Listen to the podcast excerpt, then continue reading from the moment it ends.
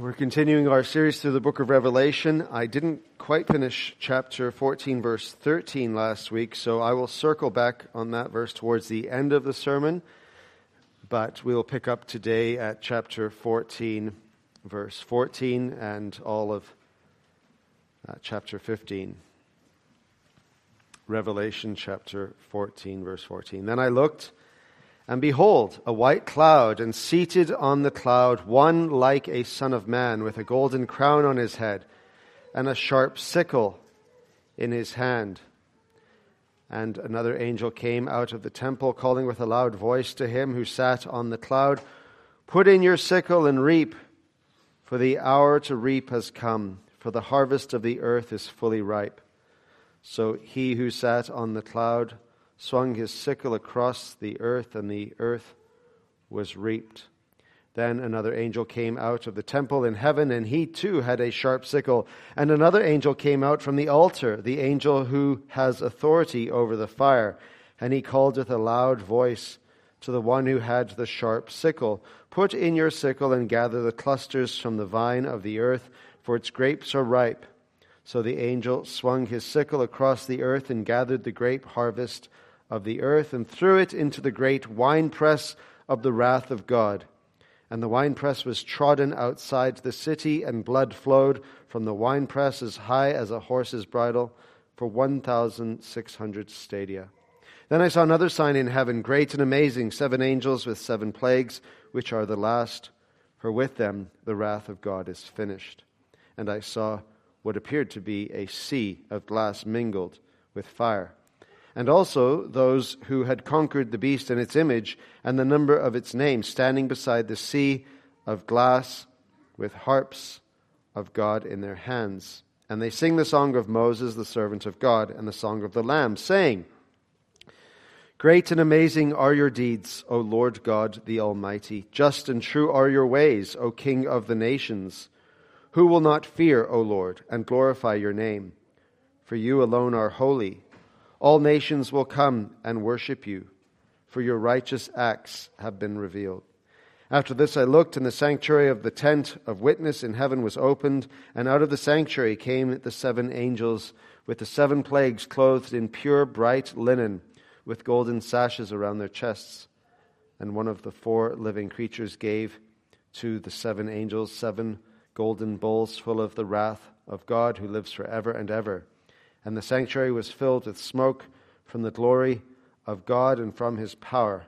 And no one could enter the sanctuary until the seven plagues of the seven angels were finished. Well, let us ask God to bless the reading and preaching of his word.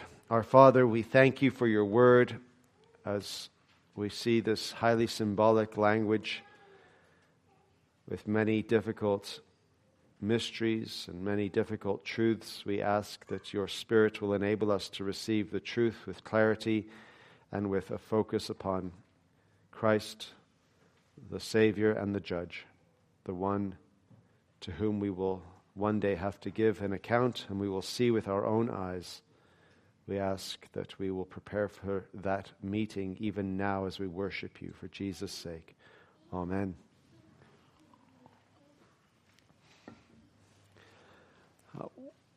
As many of you know, one of my favorite things to do as a sort of hobby is, is coach soccer, and I'm privileged to be able to coach at my uh, children's school, the, the boys' senior team and the girls' senior team. And this past Friday, I went to school to announce who would be on the team. And you can imagine as everyone gets into the classroom and waits to see who will be on the team, how uh, unbelievably terrifying that must be, not only for them, but for me.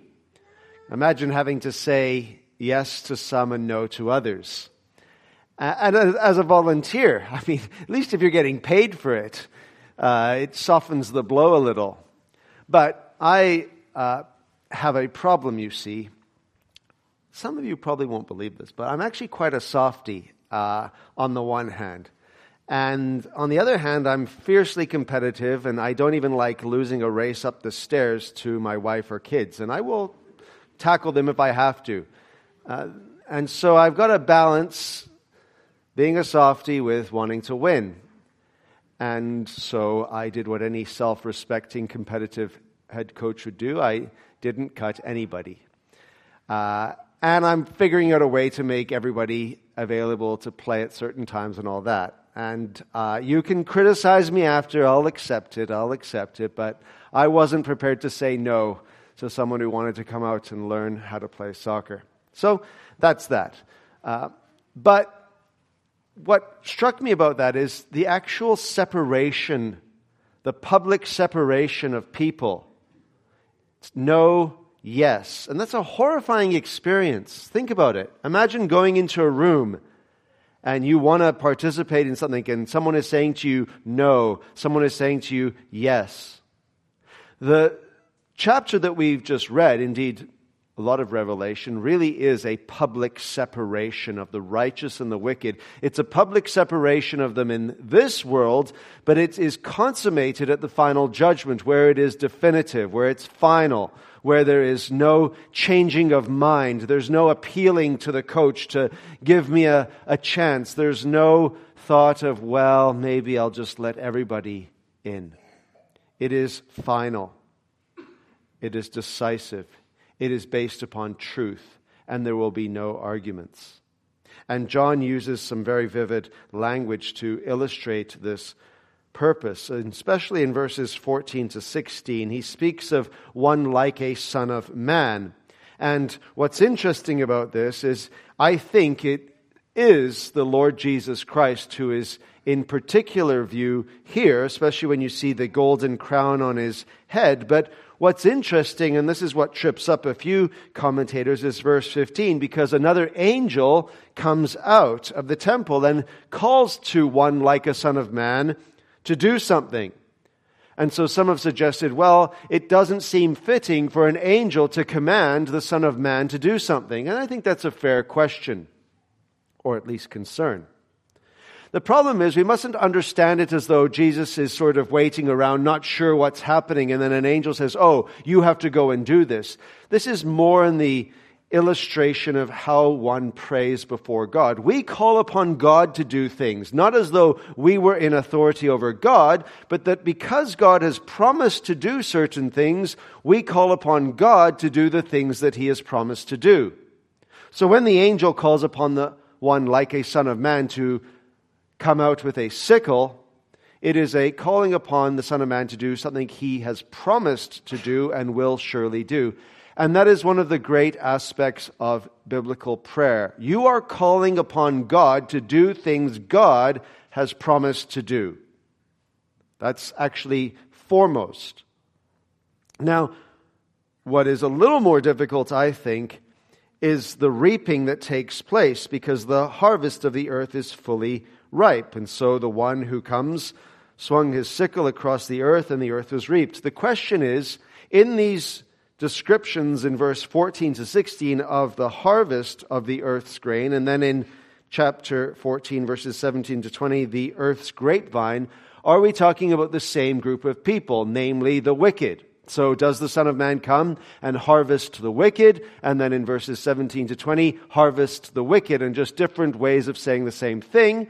Or is he harvesting the righteous in the grain analogy and the wicked in the crushing of the winepress analogy? Now, I'm not here to fight with anyone today, but I will say I tend to lean to the fact that this is speaking about the harvesting of the righteous versus only the wicked. Now, some of you may point to Joel chapter 3. You're thinking, Joel chapter 3, I was reading that last night. I came to prepare in a real uh, manner. And Joel chapter 3 will say, Let the nations stir themselves up and come to the valley of Jehoshaphat. For there I will sit to judge all the surrounding nations. Put in the sickle, for the harvest is ripe. Go in, tread, for the winepress is full the vats overflow for their evil is great. So the Old Testament background uses the idea of harvesting and also of the winepress. And the context is judgment. However, I tend to think that what is happening here is the idea that the Jews are taking of the time, Joel chapter 3, and think about this. Israel's a tiny nation when Joel was written. The world is a big place. And they are saying that they are going to be responsible, their God, for judging all the nations. That's quite a claim. Imagine being the smallest nation, so to speak, in a, a manner of speaking, and you're saying your God is going to judge all the nations. So when Jesus comes to earth and he claims to be the Messiah, and people marvel at the gracious words that come from his lips, they expect that he's going to bring judgment against Israel's enemies. That's what the Messiah was supposed to do. But then Jesus preaches in Luke chapter 4 and he quotes from Isaiah, and then he says, These words are fulfilled in your hearing, and they are so happy with his sermon. Amen, brother. You were, that's a very fine sermon you've preached today. A little bit of a problem. He keeps on preaching. He goes over half an hour. And lo and behold, he starts to speak about Gentile inclusion. But if you are a Jewish person who's taken Joel chapter 3 to talk about the crushing of the Gentiles, the Romans who are oppressing them, why are you talking about God blessing Gentiles? If you're the Messiah, come and judge the Gentiles. Now the problem was, it wasn't that the Messiah wasn't going to judge. The problem was, in the first instance, the Messiah came to save and to gather in and one day there would be a judgment. And so the resurrection of the dead, the Jews always believed to be a future end time thing. What Jesus does is he brings the resurrection into the present by his own resurrection. He brings salvation into the present so that the ends of the earth may worship God. So, what you see going on here in this chapter, I think, is the idea that, based upon Matthew chapter 13 as well, where there's the parable of the weeds and the wheat, and you mustn't pull up the weeds right away in case you pull up the wheat, and one day uh, Christ will come and separate the weeds from the wheat and put the wheat into his barn. That is the salvation of God's people. What you have here is a description of a final end time judgment. So, the harvest of the earth's grapevine is clearly now speaking about the harvest of the wicked. And if you were thinking, uh, this reminds me of Isaiah chapter 63, you would be entirely correct. Now, here's another issue, and if you'll just allow me 30 seconds to complain about bad theologians. You may have heard it said that Isaiah chapter 1 to 39 is about, shall we say, judgment, and then chapter 40 to 66 is about salvation. And that is absolutely false. And there's no need to really prove that except to say there's plenty of hope and salvation before chapter 40, but there's also equally plenty of judgment and, so, and, and talk about hell. In fact, Christ gets his language from hell from the later chapters of Isaiah. But in chapter 63, just listen to the way in which Israel is asking, Who is this who comes from Edom in crimson garments from Bozrah? Who is splendid in his apparel, marching in the greatness of his strength. And then Yahweh answers, and I believe it is the Son of God who answers, It is I speaking in righteousness, mighty to save. But then they ask, Why is your apparel red and your garments like his who treads the winepress? You've come to save? Why are your garments red? Like someone who's treaded the winepress and, and grapes have been crushed and splattered everywhere so that you're a bloody mess. Why is that? And he says in verse 3 I have trodden the winepress alone, and from the peoples no one was with me. I trod them in my anger and trampled them in my wrath. Their lifeblood spattered on my garments and stained all my apparel. For the day of vengeance was in my heart, and my year of redemption had come. I looked, but there was no one to help. I was appalled, but there was no one to uphold. So my own arm brought me salvation, and my wrath upheld me. So, in the background of Isaiah chapter 63, there is judgment and salvation, so that finally God says, I trampled down the peoples in my anger. I made them drunk in my wrath, and I poured out their lifeblood on earth. So God's enemies one day are going to be trampled like grapes in a winepress, and that will have the effect of a crushing blow, but also the effect of intoxication, so that they become drunk. That is what Isaiah chapter 63 is saying. Now, how does this relate to Jesus Christ? It relates to Jesus Christ insofar as Revelation chapter 19 takes this language and appropriates it to the one who is the Word of God, who comes with fine linen. But then in verse 15, from his mouth comes a sharp sword with which to strike down the nations. That's Joel 3, Isaiah 63. And he will rule them with a rod of iron. And he, that is the Son of God, will tread the winepress of the fury of the wrath of God the Almighty. Jesus is going to execute wrath upon people. He comes first as a Savior. He comes first in mercy. He comes first in patience. He comes first in long suffering. He comes first in grace. And He returns in justice. He returns in wrath. He returns in fury. He returns as one who will silence the wicked. But he will not silence his people because they will sing. And so in chapter 15, verses 1 to 4, you see the idea of victory singing. And victory singing usually is more powerful when the battle has been more intense. I suspect that some of you who uh, play sports may understand this analogy. If you were to play a game and beat the other team 15 to nothing, uh, when the final whistle goes and you've won 15 nothing, do you know what usually happens? Nothing. It's muted celebration.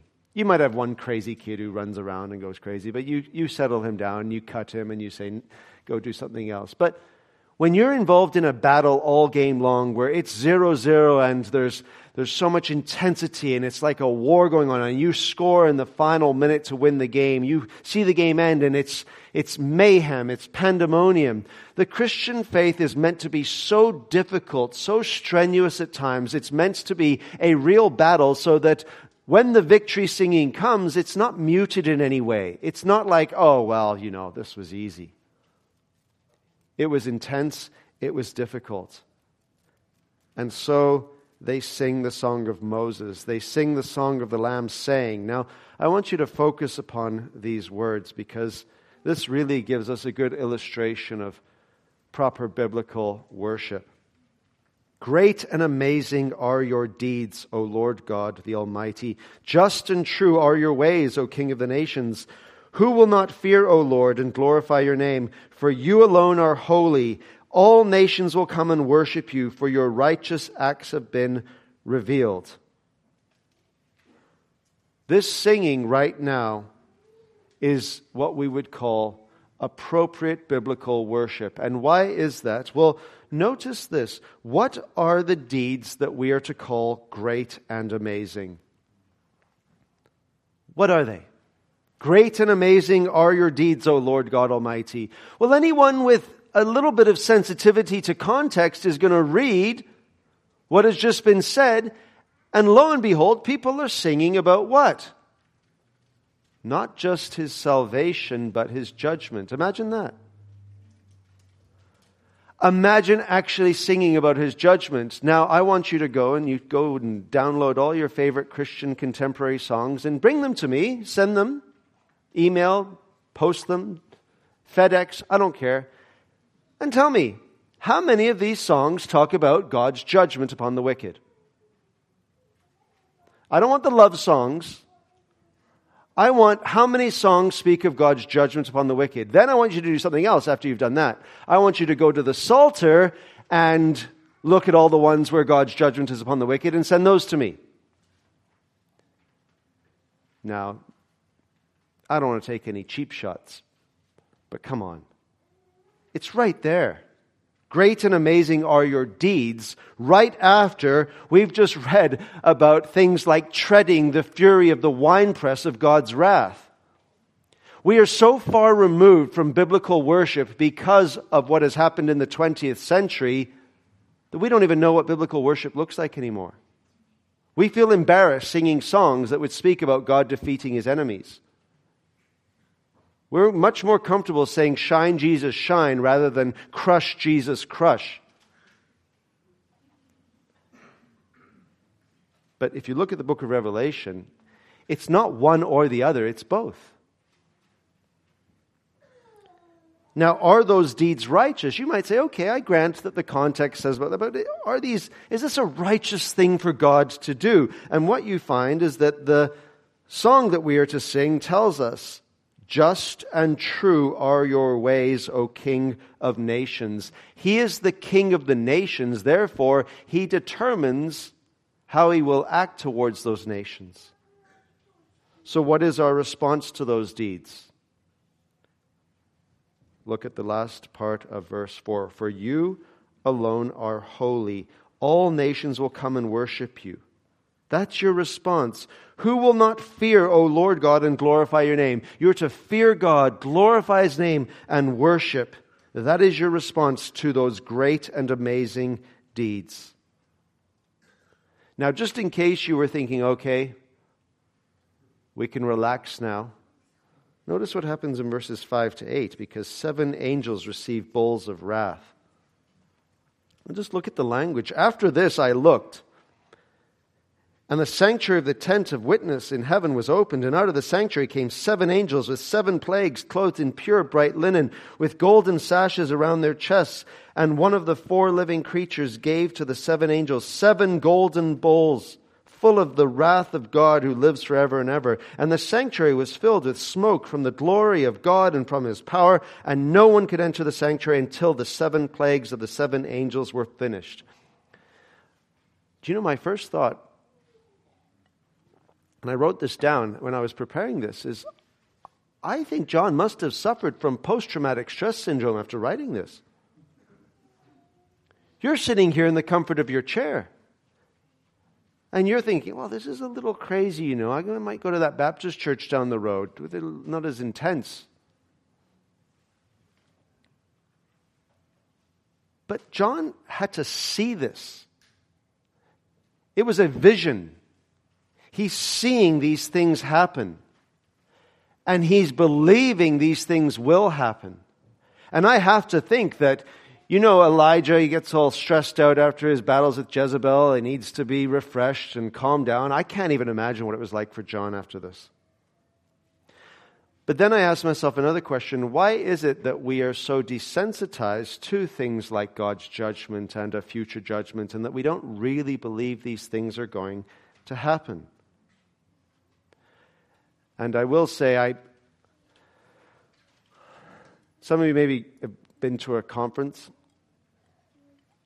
and what happens sometimes at conferences is they sit a bunch of the conference speakers in chairs at the front and they do a Q&A session. And then what sometimes happens is you end up answering a question, what is the greatest problem facing the church today? And I hate those questions now. Because you can't just say something is always the biggest problem or this is the greatest threat and things like that. that I mean, that's why people do it at conferences. They want to know that answer, but life doesn't work like that. It's too complex for those types of answers. But I will say we do need to answer why perhaps we are desensitized to judgment, why we don't see it with the eyes of Scripture that we should, or be as fearful of what God is going to do one day In fact, I've been uh, helping my wife. She's taking this English course, uh, and it's Pride and Prejudice, and there's an essay she has to write. So we were working on the essay together. Good husband wife uh, moment, you know. And uh, not being one to uh, admit freely being a Jane Austen fan and reading Pride and Prejudice, I uh, will decide to forego admitting whether I enjoy it or not. But the one essay was quite interesting because it looks at the function of letters in the book. And I thought, well, we should focus on uh, Darcy's letter to Elizabeth. And if anyone's read it here now, you should be going, ah, yes, yes, yes. You know, look like an intellectual in our midst. Ah, yes, that's a good one. There's seven letters. This is a significant letter. And when you look at the letter, I actually reread the letter this morning, but you look at the letter, and the scope of the book, what's interesting is how momentous this letter is. Receiving a letter. And Elizabeth has to read it and reread it and reread it because she's finding things out not only about Darcy, but actually about herself. And this is where you get all crazy with English people, right? They start to see all these things. That's what I saw. She learns about herself as much as she learns about Darcy. There you go. That's my thesis. Well, Barb's thesis. but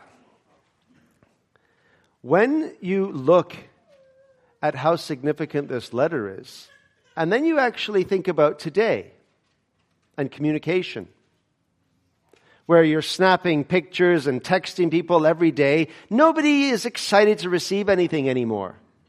Imagine getting a letter in the mail from someone who was interested in you and spoke about their characteristics and this and that. You'd probably call the police and ask for a restraining order on them. I'm quite serious. Nobody does that anymore. I'm going to make it a condition, actually, if a young man wants to go out with my daughter, he has to start off by writing a letter and sending it in the mail with stamps on and all that to uh, Reverend Dr. Jones. in case any of you are interested, that, that is the first prerequisite. But it was a significant event. It stood out what I think is happening today is that God's judgments, they're not missing. They're not somehow God's gone on vacation. I think God's judgments are upon this world, are upon this land, are in our midst in various ways, and we can't even recognize them as such. That's what worries me. Is God is actually judging us, and sometimes God's people suffer in the midst of these judgments that are worldwide, but even nationwide, because sometimes the righteous do suffer with the wicked, and we don't even know it. We don't even know that we're being judged by the amount of time we give to social media, the amount of time we give to falsehood, the amount of time we don't give to the Lord. Judgment is everywhere, but we don't know it. And it's like getting a text from someone or an email. It isn't a big deal anymore. So when it comes to God speaking of a future judgment, I'm sure it'll be fine. When it seems as though God is going out of his way to speak in such graphic language to warn us to serve the Lord to seek the Lord, to kiss the Son while he may be found.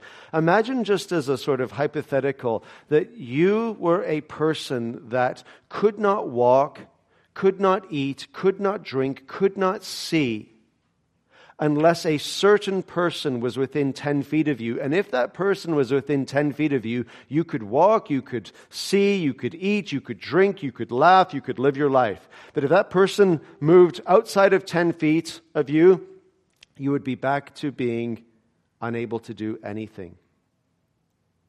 Now imagine that person was always there for you and you got to just live your life as you wished. Do you think over time you wouldn't just become a little bit presumptuous about the fact that that person is enabling you to do everything? Do you not think that over time you may lose your thankfulness so that maybe you're not even thankful at all? Being what we are? And you see, that's why God has every right to judge at the end of the age. Because we all, whether Christian or non, we all in Him live and move and have our being. In other words, if God wasn't sustaining us right now, we would be lying in outer darkness, unable to laugh, unable to smile, unable to drink, unable to eat, unable to walk, unable to do anything. But God is enabling every single person in this world to enjoy the bounty of His goodness. And so what an effrontery to ignore the God of heaven and earth and somehow think at the end of the age, that you will be able to stand before his son, who actually came at the beginning of time, so to speak, in the fullness of time, and laid down his life for sinners. Imagine. God doesn't just send an emissary to go and execute judgment. He sends his son who first came in peace, who first came in love, who first came with a view to mercy and compassion and grace.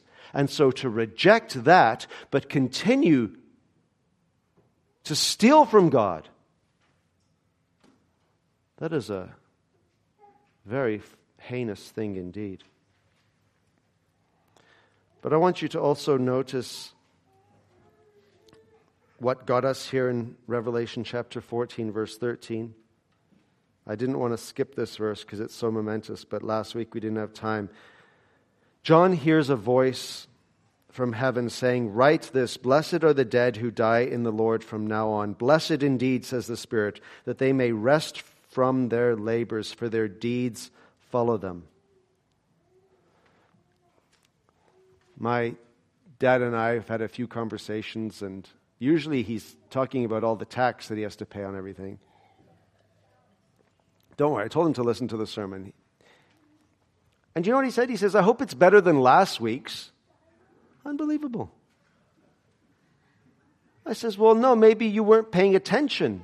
He says, Oh, no, I actually turned, I think, the baseball down so I could listen. So he justified that he was listening. But I digress.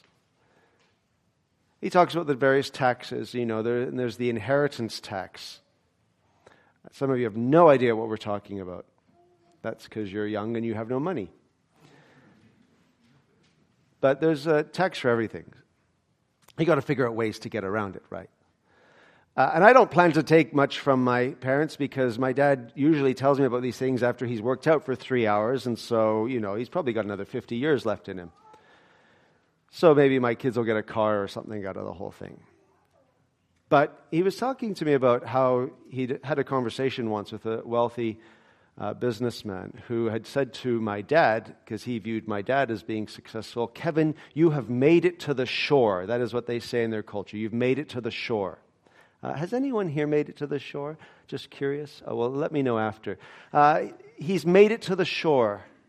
And then my dad says, Well, you know, Ephraim, I'm going to take it with me. He looked at him, You're going to take it with you? Oh, yes. And then he says, Good luck, Kevin. I don't think he meant like, no, that can't happen. I think it was like, well, if you can find a way, that'll be very good. Now, we all know, in a sense, you can't take it with you. You can't. What are you going to do? Wrap yourself in gold and hope that helps you out? You can't take it with you. But I'm not here to tell you to leave money to me, the church, or anyone else. I'm actually saying Christians can take it with them. You can take it all with you. That's the amazing thing about the gospel. Look at that. Blessed are the dead who die in the Lord. Why? Because we rest from our labors and our deeds follow them. Our deeds will follow us. You don't get to go to heaven because of your deeds. That is anathema. You cannot stand before God and say, Look at my deeds. Let me go to heaven. That's wicked. But at the same time, those deeds that God has prepared in advance for you to do, those deeds of love, of patience, of kindness, whereby you have looked after others, where you have sought the interest of others before yourself, whereby you've glorified God and you have done things to His name and His glory, those deeds will follow you. You can take them all with you. And you will rest in heaven, and there's a certain sense in which your deeds will continue to work. And how that all looks, I don't know, but your deeds follow you. In other words, the wicked, their deeds follow them. And their deeds are going to be before them forever and ever. There's going to be someone in hell, and they're going to have before their eyes that they slaughtered someone in cold blood. But guess what? There may be 10 times more people who are going to have their cell phone before them, remembering how they completely ignored God. And I kind of feel like it's almost worse. Those holding up a cell phone or those holding up a family member that they were prepared to serve before God or anything that was good in and of itself. Their deeds will follow them. But for the righteous who love the Lord, their deeds will follow them. And those deeds will be held up before the angels and before God, and they will go nowhere. They will always be before us as God crowning his own gifts That's how you're to understand this. God is crowning his own gifts. Gifts that he has given to you, he is going to crown forever and ever. That is why it is a blessed thing to die in the Lord, because not only do you die in Christ and rise in Christ, but everything that you did for Christ follows you into glory forever and ever. You will leave everything behind if you are a Christian, and yet you will bring everything with you and the things that can't ultimately help you will always stay behind, and the things that have helped others will come with you. And that's the glory of the gospel. Let us pray. Oh Lord, we thank you for your word and ask that we will remember choose ye this day whom we will serve. And we pray that we will all serve the risen King, Jesus Christ, who came to save who came in peace, who came in love, but will certainly one day come in judgment. The same Christ, the same Savior, the same compassionate one. We pray that we will remember this each day. Amen.